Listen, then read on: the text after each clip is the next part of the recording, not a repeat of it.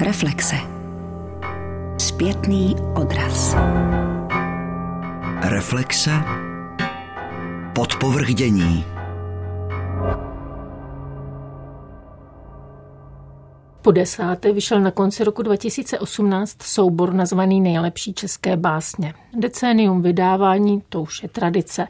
Tradiční je také vydavatel těchto svazků, jimž je brněnské nakladatelství Host. V souvislosti s tím desetiletí je už doba, kdy se má tradice ověřovat ve své pevnosti, kořenech a spolehlivosti, má být atakována novými svěžími nápady a zneklidněna čerstvými silami. Zdá se, že podobně o dekádě nejlepších českých básní přemýšleli v pražském nakladatelství Petr Štengl, kde na konci roku 2018 vyšel soubor nazvaný Nejlepší české básně. Nepřeslechli jsme se ani nepřehlédli. Teď před námi leží dvě knihy, identické rozměrem, hodně podobné grafikou, shodné avizovaným schématem vzniku, založeném na součinnosti výběrčího či editora pořizujícího tzv. předvýběr a arbitra, jemuž přísluší poslední slovo, souhlasné k publikování, případně naopak odmítavé zveřejnění rušící. Co si s tím počít? Pozvat k debatě původce i odborníky a zeptat se jich, jak se jim líbil tradiční počin, jak vnímají samotný úmysl a také, jak vidí ono znejistění opozičním počinem. Je to výzva, nakladatelská šarvátka, vtip anebo provokace. Na to se budu ptát básněřky, literární publicistky a redaktorky nejlepších českých básní 2014 Olgy Stehlíkové. Dobrý den. Dobrý den literárního vědce z oddělení 20. století a literatury současné Ústavu pro českou literaturu Akademie věd České republiky, literárního kritika Martina Lukáše. Dobrý den. Dobrý den. A literárního publicisty a editora svazku nejlepší české básně nakladatelství Petr Štengl Štefana Švece. Dobrý den. Dobrý den. Abychom si ujasnili pozice, jaký máte názor na projekt Nejlepší české básně? Ptám se na celek, ne na ten konkrétní ročník je zbytný, potvrdil se jako prospěšná věc, vyprofiloval se nebo má evidentní rezervy, je výjimečným hybatelem v prostoru poezie, jak v recenzi desátého ročníku píše Karel Škrabal na webu artzona.cz. Začnu od dámy, Olga Stehlíková. Já myslím, že pozice ročenek nejlepší české básně za těch deset let je dostatečně pevná, že jsou očekávaným knižním titulem každý rok a myslím si, že ty alternativní nejlepší české básně, které vyšly poprvé, jsou skvělou tečkou za tou desetiletkou, že něco z toho, co ukázalo všech těch deset ročníků, potvrzují, něco zase vyvracejí. Myslím si, že je skvělé, že vyšly. A teď mám na mysli obě ty knihy, respektive celou tu desetiletku předchozí a ten jedinečný titul nový, který se k ním určitě dá přiřadit jako kontrapunkt. Myslím si, že by se česká básnická obec cítila ukrácena na svých právech, kdyby ročenky nadále už nevycházely, protože přece jenom jsou nějakým orientačním, orientujícím prvkem, i když ne tak, že by třeba čtenáři se podle nich museli nutně řídit, ale vždycky vypovídají při nejmenším o literárním vkusu těch, kdo je připravili, totiž toho redaktora a arbitra, takže to lze číst jako přehlídku jejich vkusu, řekněme, což samo o sobě je taky zajímavé. Jestli se podle nich čtenáři řídí v jejich výběru budoucích knížek, které si třeba zakoupí od těch autorů, kteří jsou zahrnuti v té ročence, to je už s otazníkem. Martin Lukáš? Já myslím, že to, že jich vyšlo vlastně 10 ročníků, tak je akorát asi optimální doba, konec konců ukazuje to i ta parodie, nebo respektive ta varianta, která vyšla letos, aby vlastně určitý koncept nebo žánr i téma, jak už to v literárním vývoji bývá, aby se v momentě, kdy se přežije, tak vlastně eh, se otvírá prostor pro ty parodie. Je to vlastně určitě nějaká známka toho, že by bylo možné to nějakým způsobem proměnit nebo přijít s něčím novým. Aspoň takhle teda chápu tu reakci té verze eh, na ten desátý ročník. Jinak si samozřejmě myslím to, co říkala Olga, že to má své nezastupitelné místo v české poezii. Akorát s tou douškou, co je na zadní straně toho desátého ročníku od Karla Škrabla, tam se mi zdá, že je to trochu nespravedlivé prohlásit, že se v básnickém světě nic neděje, až v momentě, kdy vyjde tato ročenka. Navíc to rozvíření vod, o kterém tam Karel Škrabal mluví, si myslím, že se netýká ani tak obsahu té ročenky, jako spíše těch známých rozmíšek kolem toho, kdo se dostal a kdo se nedostal do té ročenky. Což eh, možná i tenhle ten průvodní efekt každého toho ročníku přispěl k tomu, že vzniklo něco takového, jako jsou nejlepší české básně Žofy Jandové a Štefana Švece. Štefan Švec jsou pro vás nejlepší české básně vyvrcholením krize české literatury anebo příležitostí uzavřením tečkou? Mně přijde, že vlastně platí skoro všechno, co jste říkal na začátku, že je to prospěšná věc, vyprofilovaná. Zároveň má samozřejmě evidentní rezervy. Nicméně já mám ten projekt moc rád, uh, už jenom proto, že je tím hybatelem, jak napsal Karel Škrabal. A je kouzelné pozorovat ty básníky uh, v jejich reakcích a hodně to o nich vypovídá. A navíc už jenom jako projekt, o kterém se mluví, je to věc, která české poezii určitě pomáhá víc, než ubližuje. Takže setkali jste se i s jmenovitými zhrzenými básníky, kteří se do jednotlivých ročenek dostali nebo nedostali?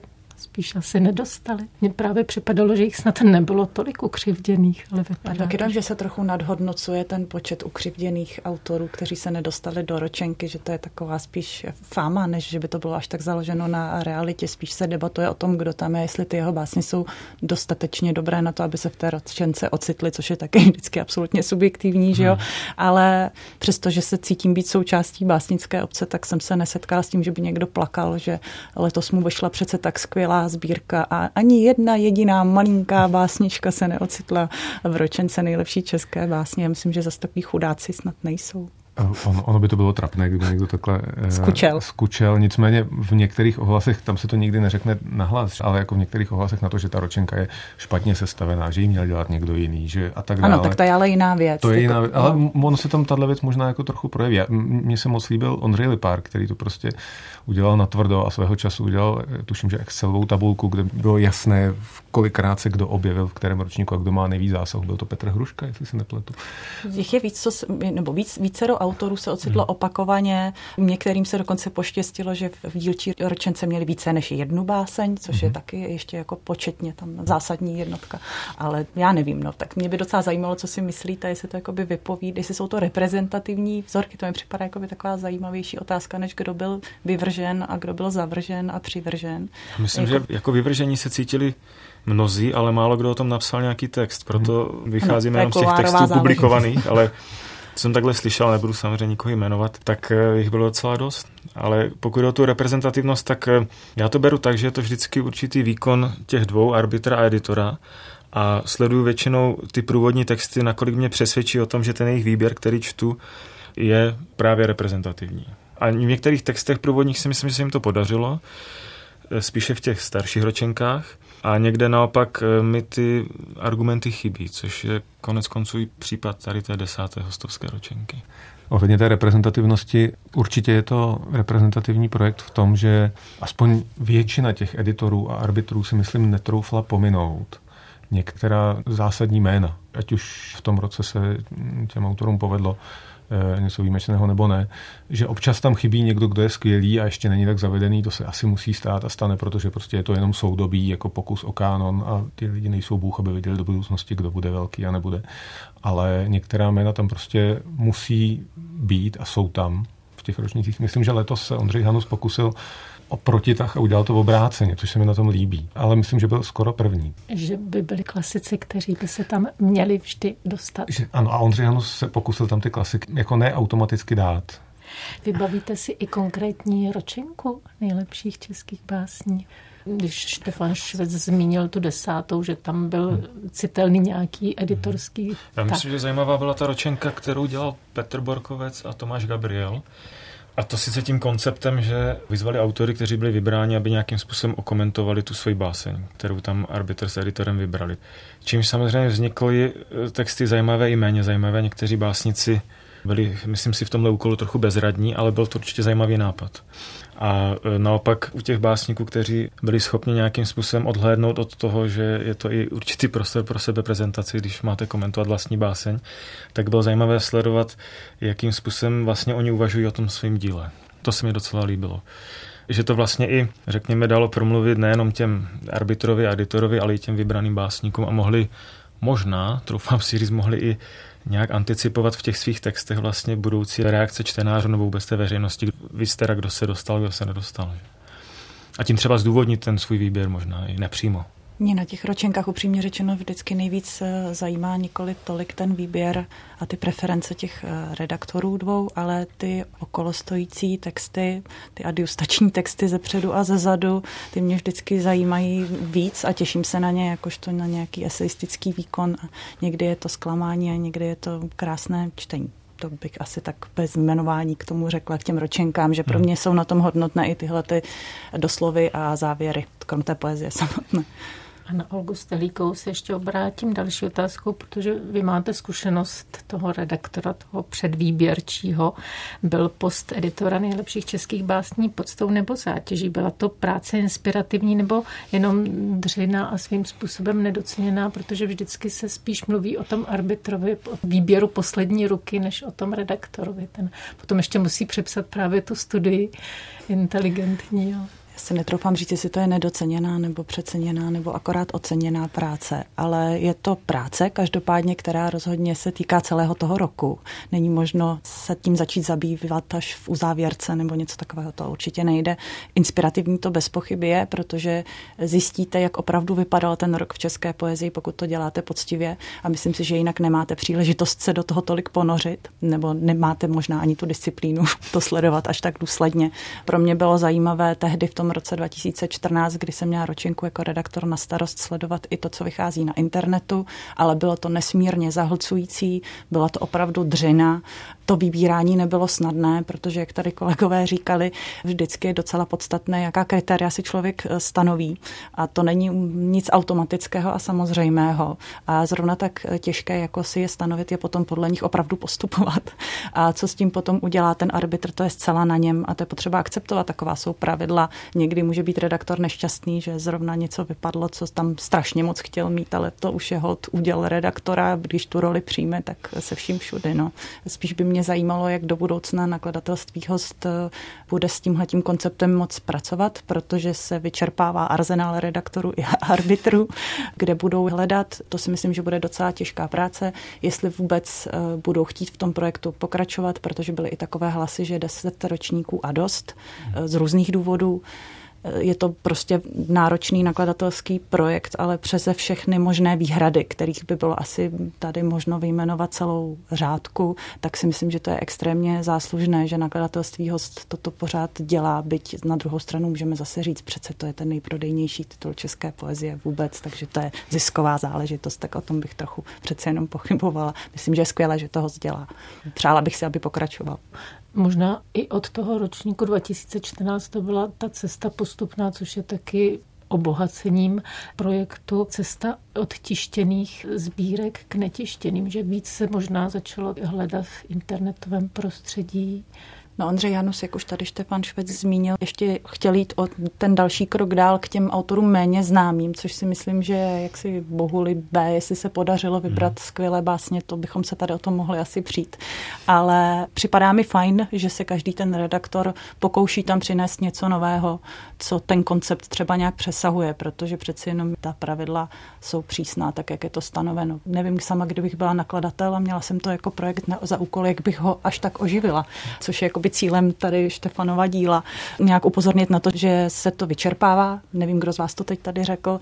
Možná se to opravdu vyčerpává, je na čase přijít s něčím novým, ale s čím? Jestliže to má být výběr z poezie za daný rok, kterou tady jsme vyprodukovali včera, tak jakým způsobem to pojmout nově? Bylo by to asi docela složité vymyslet něco originálního. Třeba by bylo možné úplně rezignovat na tu dvojfunkci a zůstat u jednoho výběrčího, tak jako je to třeba v zahraničí v některých antologiích, které vychází podobného rázu.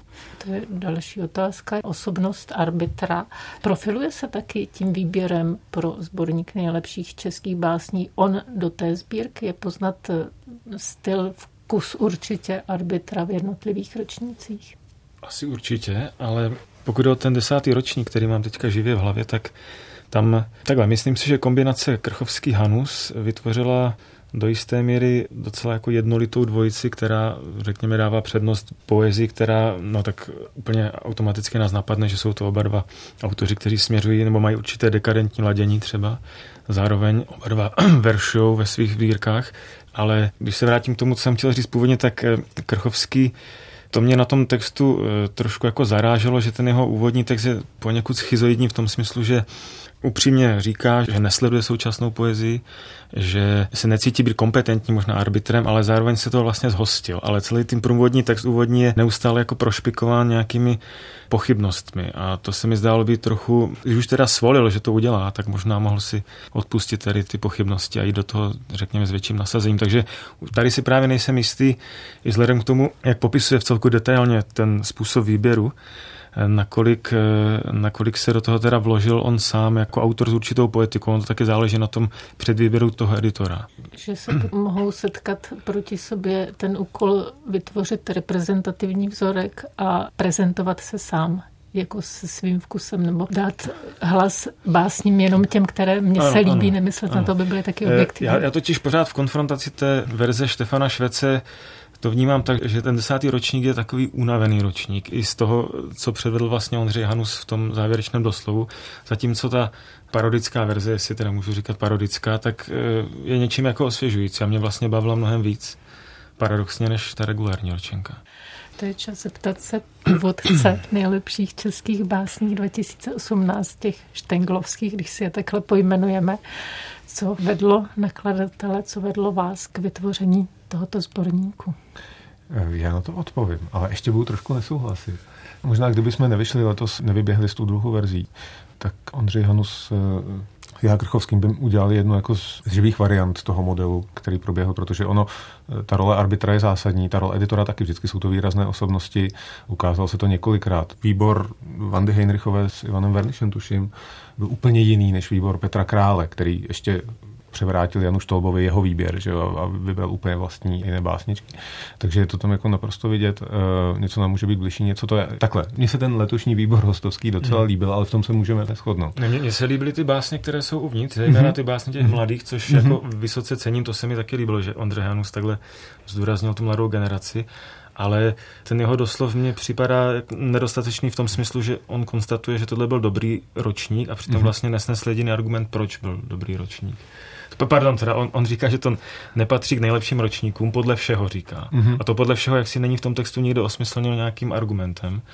A pak je tam několik takových momentů, s kterými by se dalo třeba nesouhlasit, pokud jde o, o to, že jak zdůvodňuje, že nevybral Petra Borkovce třeba, že je to určitá básnická sbírka, která má nějakou koncepci a že těžko mm-hmm. vytrhávat jednu báseň z celku, ale třeba v případě Ondřeje Macla a jeho babičky, která je podobně koncipovaná, nebo víc i ten Lotocký, tak tam vlastně vytrhali ty básně mm-hmm. a nebyl to problém, tak to mi připadá trochu jakoby dvojí kritérium, ale já myslel spíš ty průvodní texty, že z těch mm-hmm. průvodních textů je cítit určité jako opotřebení a řekněme, já nechci teda nějak vybuřovat proti náročné práci editora a arbitra, ale jo, je to určitý, řekl bych, určitá únava, řekněme. Právě proto se mi líbí, s jakou svěžestí je napsán třeba ten doslov k té vaší. No. Děkuji. A je to určitě náročná práce a těžko to dělat po desáté jinak. No. Těch způsobů výběru, které by se daly udělat, je spousta. Tenhle je dobrý, je ověřený. Na druhou stranu dají se oslovit básníci, ať každý, jako nějaké portfolio básníků, ať každý dá svůj nejlepší báseň toho roku. Dá se oslovit 20 kritiků a každý dá tři básně. Dá, fakt se to dá vymyslet různě. Dá se to oživit, kdyby se chtělo.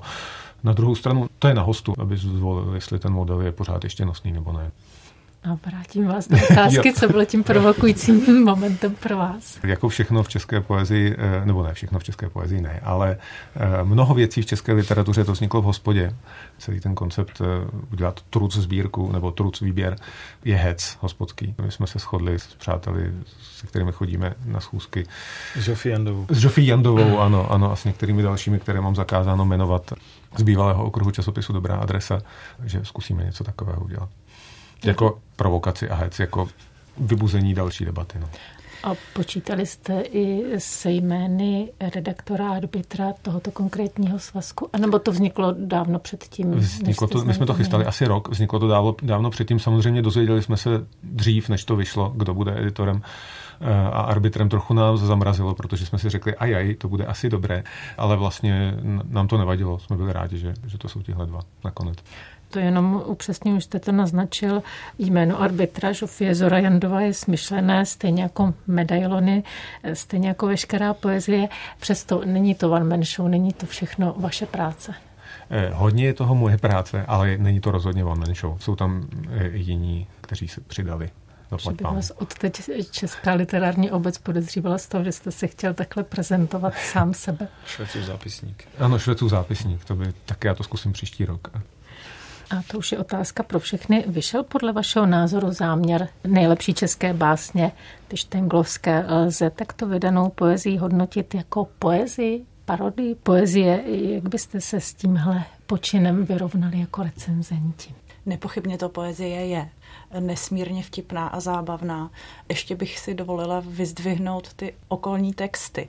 Jednak ty medailony samotné a jednak ten eseistický výkon závěru toho sborníku já jsem se teda, a určitě nejsem sama u toho královsky bavila, myslím, že to je skvěle vystiženo.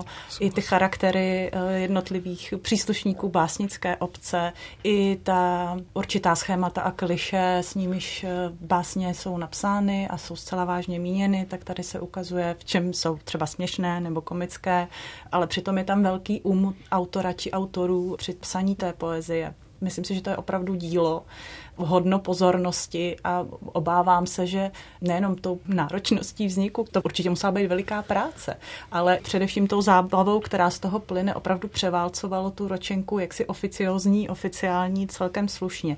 Nejsem si tak docela jistá, jestli vyšel ten záměr provokace, protože koho, k čemu to mělo vyprovokovat? Ty básníky samotné zřejmě, aby šli do sebe, podívali se, jak jsou do sebe zahledění a hleděli ven. Ale já si myslím, že se všichni opravdu skvěle jako zasmáli smáli. Nenarazila jsem ani na jednoho, který by se urazil a jel se fackovat Štefana před jeho domem nebo něco takového, nebo napsal nějakou strašlivou odezvu kritickou, že se cítí uražen hmm. nebo tak. Takže vlastně si myslím, že se ukázalo, že na tom ta básnická obec tou do sebe zahleděností možná není tak strašně špatně, jak se tvůrci té ročenky, neročenky obávali. Mě to celkově strašně potěšilo. Skvěl jsem se pobavila, jako myslím si, že to bylo potřeba odlehčit řešit let kdy dusné prostředí vážné poezie české, která často nemá prostor pro humor téměř žádný. Takže hmm. za mě jako úplně skvělá věc. Navíc ono to asi napadá, nebo pokud chce to napadat touto humornou cestou, spíš ten koncept na ne básnickou obec jako takovou. Že? Těch motivací je hodně. Těch motivací ale... je hodně, ale určitě si myslím, že by si všichni, co se objevili v té ročence z nakladatelství Petra Štengla, mohli považovat za zásluhu, že tam jsou vlastně. Že to je naopak... Že, ale nemyslíte že, ty že, že v těch ukázkách básní, že by se někdo třeba uh, protestoval, že se, neob, že se neobjevil? Já jsem několik příkladů identifikoval a konfrontoval, nebo bavil jsem se s lidma, o které šlo a nikdo se necítil, jak říkala Olga Pohoršen. Naopak se bavili jako a myslím si, že nevím, není tam snad nic dehonestujícího, je to takový humor, nemám rád to slovo laskavý, řekněme, ale... No, to si nejsem tak úplně jistá, no, jestli ve většině ohledů. ale je, je, to prostě skvělá zábava, ale mě by hmm. jako by zajímalo na tom, ke komu to cílí ta ročenka, na koho je vlastně zaměřená, protože jestli jsem postřehla dobře všechny komentáře z nakladatelství Petr Štengl, tak to nevyšlo v nějakém ohromujícím nákladu, dokonce tam jsem někde četla, že to je označeno za soukromý tisk, téměř teď nevím, jestli přesně cituju, ale potom by mě zajímalo, jak se z toho mohla stát, nebo jak by se z toho mohla stát ta kýžená provokace, pakliže je to vlastně určeno dovnitř té básnické obce, která ale má výjít ven na základě přečtení toho a jít do sebe, tak nevím, jestli tenhle záměr úplně vyšel, ale vlastně se dá říct, že ty ročenky oficiální nebo oficiózní z nakladatelství host eh, taky nevíme, jestli úplně fungují tak, jak bychom si všichni přáli a sice, aby to byla knížka, kterou si koupí, pořídí a přečtou ti, kteří se českou poezí nezabývají a na základě té ročenky k ní přičichnou a eh, jmou se číst poezii na bázi každodenní. Je to provokace nebo potvrzení smyslu? Jedno, je to samozřejmě ten případ, kdy jsme na začátku mysleli, že uděláme nějakou bouři steku a pak se tomu všichni začali smát. Pokud se Olga ptala, komu to bylo určené, je to jednoznačně skoro ne soukromý tisk, ale interní tisk pro básnickou komunitu, protože kdo nezná ročenku, tak si to hmm. neužije, že jo? neví, na co se tam odkazuje a tak. Tím pádem to publikum je poměrně jasně dané. Snažili jsme se výjít dřív, než oficiální ročenka z hostu, nebo oficiální, pořád tvrdíme oficiálně, ona, že je pořád je to nakladatelská ročenka, ale vlastně už má jistý punc oficiálnosti. Snažili jsme se výjít dřív, snažili jsme se výjít o 14 dní dřív, aby lidé, kteří si běžně objednávají ročenku, si objednali nás, zjistili, že to je všechno špatně a strašně se naštvali. Ročenka se odložila během toho, co my jsme to vydali, o další měsíc skoro. A my jsme najednou byli jako jediní. A lidé se tomu začali smát, což vlastně není špatný výsledek, lepší, než kdyby to nezbudilo vůbec nic. Ani si nemyslím, že bychom chtěli ty básníky jako nějak vyprovokovat k tomu, aby šli do sebe a začali psát jinak. Spíš trošku, on ten humor, to je zajímavá otázka, protože, nebo zajímavý problém, protože humor v poezii, jeden čas ho bylo moc, pak přišla skupina Fantazie a řekla, že to je, to jako, že ironie už byla fakt špatně a Adam Borzič dokonce někam napsal, že se mu z ní dělá zlé a měl svým způsobem pravdu, protože jí bylo všude moc a pak zase jí nějaký čas moc nebylo a teď možná je zase čas jí tam na čas vrátit. Přece jenom mi to nedá, abych ještě nepřipomenula. Trošku to vyzní, že to měla být střelba do vlastních řád. Aha.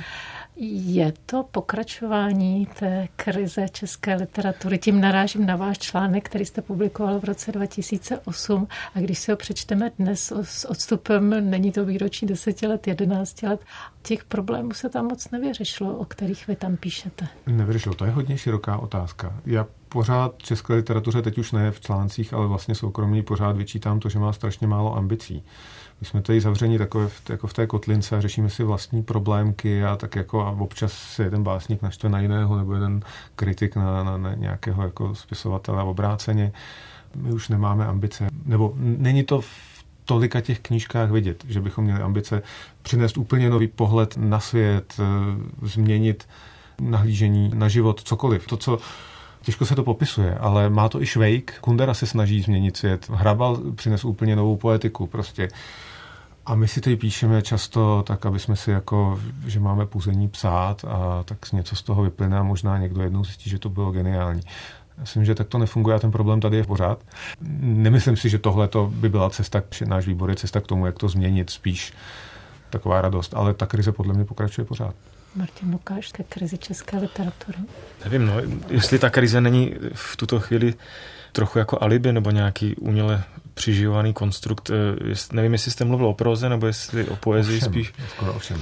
Já myslím, že se vždycky najdou i v proze a zejména teda v poezii, kterou sledují víc ambiciozní autoři, kteří si troufám říct, že usilují o to, aby jejich poezie pohnula skutečnosti, byť je to jako ideál, kterého asi těžko dosáhnout reálně, ale neviděl bych to tak černě úplně. Spíš, jestli nejsme zakleti právě v těch předpokladech, že by mělo být něco takhle hmm. světového a, a mezi tím se nepozorovaně tvoří věci, které třeba mají blízko k tomu, ale nikdo je nevidí, protože to ještě není pořád označeno tím razítkem za světové, nebo jo, hmm. takhle to spíš vnímám. Hmm. A kdo by to měl objevit?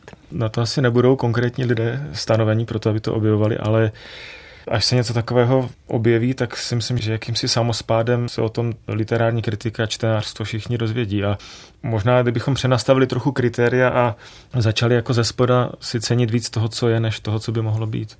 To je to zdravé podhoubí, to je někde tady řečeno, že musí být zdravé podhoubí, aby potom ty plody z toho vyrůstaly. Já si opravdu nemyslím, že by tady nevznikala u nás v Čechách, zvlášť v posledních třeba, dejme tomu, pěti letech poezie, která by měla potenciál být světovou. Otázka je, co to je vůbec dnes světová poezie. Dnes světová poezie je poezie na Instagramu, že jo? takže těžko můžeme, protože světová znamená čtejí celý svět, nebo já si to tak aspoň představuji, ale poezii prostě nečte celý svět a asi potenciálně ani číst nebude. Takže ta kritéria světovosti si tady stanovujeme my, kdo ji čteme.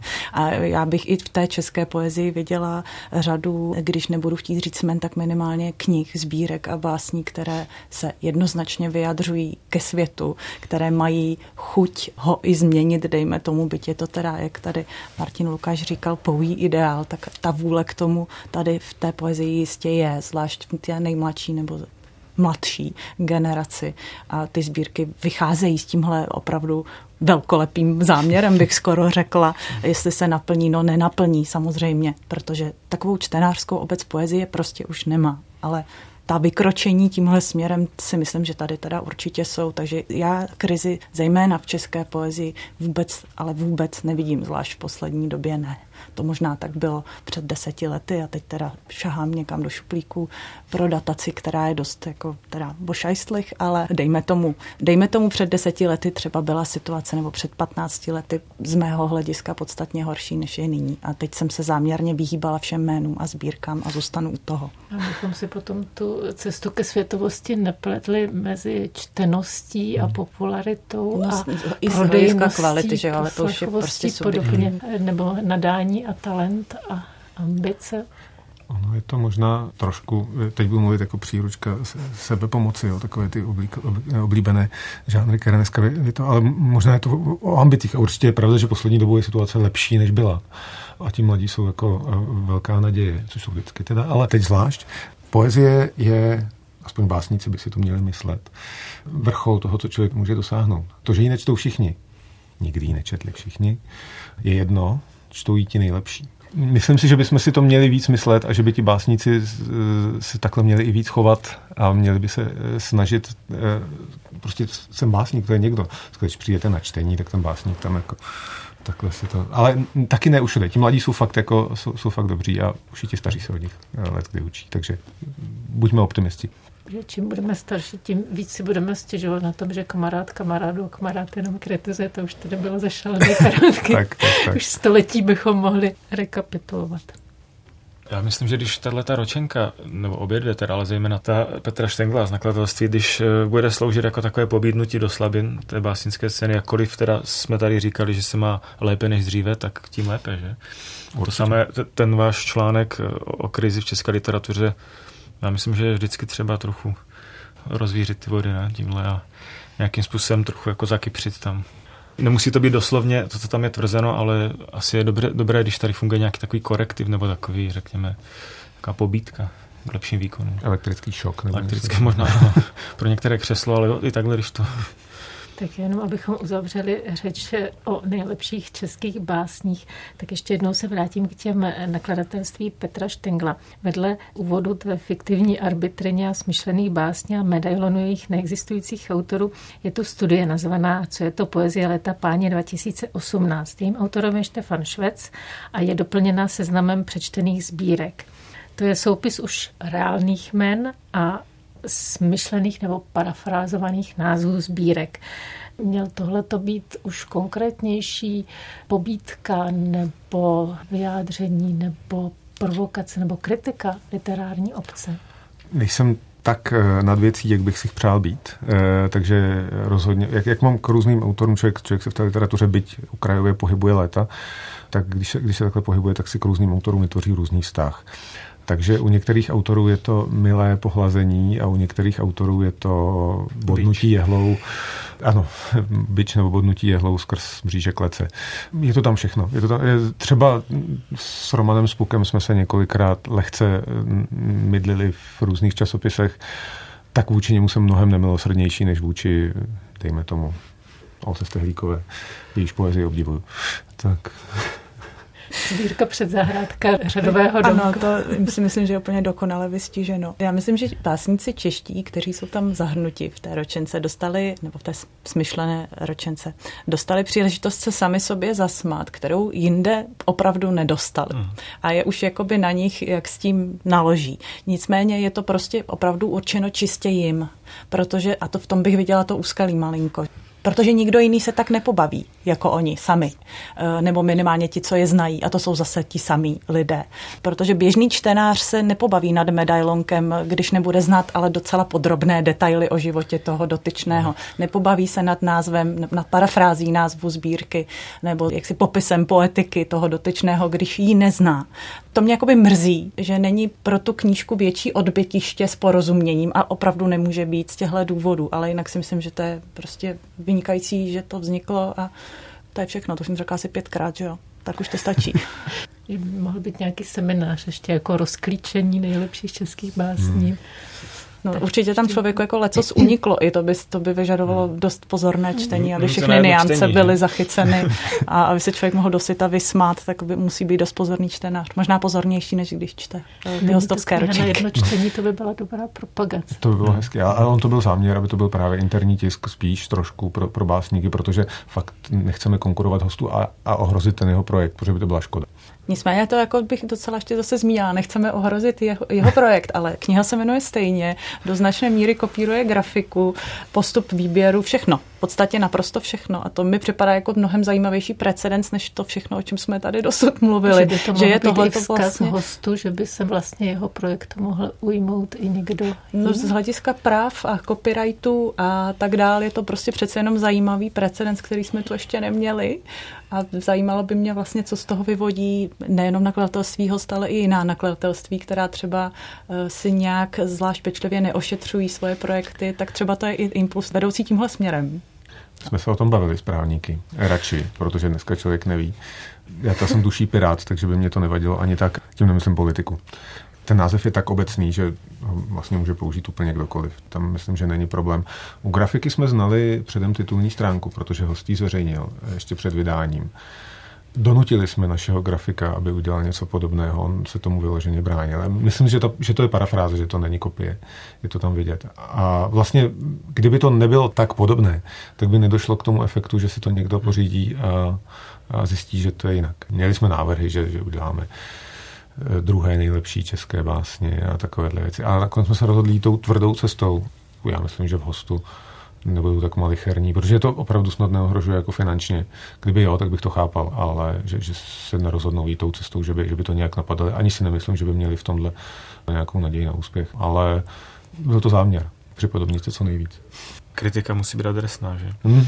musí být rozpoznatelná to si myslím, že se podařilo tady dokonale. Já myslím, že tam nacház, může nastat i takové rostomilé klamání spotřebitele, jako jsem si všimla třeba na serveru databáze knih, nebo tak nějak mm-hmm. se mhm. to jmenuje, kde se nějaký čtenář vyjadruje k tomu, že teda, jestli tohle je ta nejlepší česká poezie, tak to je teda ale opravdu hrůza.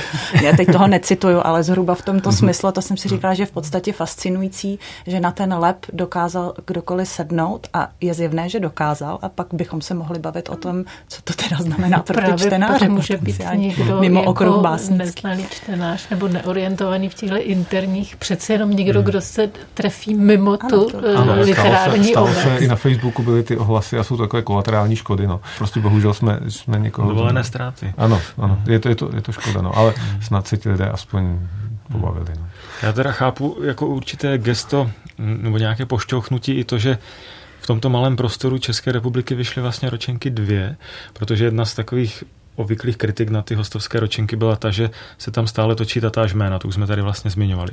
A což vlastně i výsledkem toho, že je nás hold málo, nebo je tady málo básníků. A když se to srovná vlastně s tím americkým prostředím, odkud ten koncept zešel, tak tam se asi nestane, že by se ty jména opakovaly, nebo trvalo by to mnohem, mnohem déle, já nevím, století, ne, nechci si vymýšlet, no, nechci to počítat, ale že vlastně beru jako i takový interní kontextový vtip i to, že vlastně tady máme my, náš malý národ, dvě ročenky. Ačkoliv i ta jedna je vlastně moc, bych tak řekl. A abychom tedy se přeci jenom ještě dotkli té nebudeme říkat oficiální, protože na oficialitu nemá nárok. Olga ale říká to... oficiozní. Možná to je lepší. to zní strašně pro no, Já jsem to nemyslela pejorativně, nebo jenom malinko. Takže eh, ročníku nejlepších českých básní nakladatelství host, které budou, jak jsem slyšela, pokračovat. Projekt se možná změní, možná díky tomu vzdorozborníku, nebo jak nazvat ten druhý soubor. Už to tady průběžně zaznělo, ale přece jenom bych vás ještě poprosila na závěr, jak se jako recenzenti, jako čtenáři díváte na nejlepší české básně z produkce nakladatelství Host. Mohl bych to udělat tak, že bych řekl, které básně se mi líbí? Já jsem si to tady poznačil. Eh, já jsem postupoval podobně jako Krchovský v tom úvodu, takže jsem to několikrát pročetl a já bych teda jenom přečetl seznam těch men a tím bych to vlastně ukončil, ten svůj vstup. Takže líbily se mi básně Kateřiny Bartlové, Petra Hrušky, Michala Jareše, Alžběty Luňáčkové, Andrej Mikutovské, Evalda Murera a Romana Nováka. Děkuji. Já to nemám takhle srovnané, ale můžu říct, mě, mě se letošní ročenka líbila, ale možná to je tím, že zase, jak jsme mluvili o těch osobních vztazích, já mám oba pořádající autorské uznávám, než bych je osobně znal, ale autorské uznávám, takže proto se mi asi i jejich vkus jako mi konvenuje. No. Olga Strenko. Já se zase vyhnu jmenování, ale myslím si, že je záslužné, že se editor rozhodl aplikovat kritérium více žen a více mladých. Nicméně si úplně nemyslím, že to je jednoznačně kritérium, z něhož vypadnou skvělé básně, jenom z těchto důvodů. A tím bych to tak asi uzavřela, eh, svoje hodnocení té ročenky. Není horší než předchozích devět ročníků. Eh, nemyslím si, že je nějak výjimečně lepší. Je stručná. Já za sebe, jestli můžu přidat, tak jsem ráda, že jako obvykle se tam dostal dojen české poezie Karel Šiktanc. Seriál nejlepších českých básní zajištěný brněnským nakladatelstvím Host bude mít s největší pravděpodobností další ročník. Jaký ohlas vyvolá ten jedenáctý a všechny následné, na to si počkejme, o tom se můžeme pobavit za rok. Já děkuji za soudná slova o těch dosavadních deseti tradičních z hosta i jednom výjimečném z nakladatelství Štengl. Budete pokračovat? Nevíme. Takže o tom zatím prvním výjimečném z nakladatelství Petr Štengl, dnešním hostům, kterými byli Olga Stehlíková, Martin Lukáš a Štefan Švec. Děkuji, že jste přišli a nashledanou. Nashledanou. Nashledanou.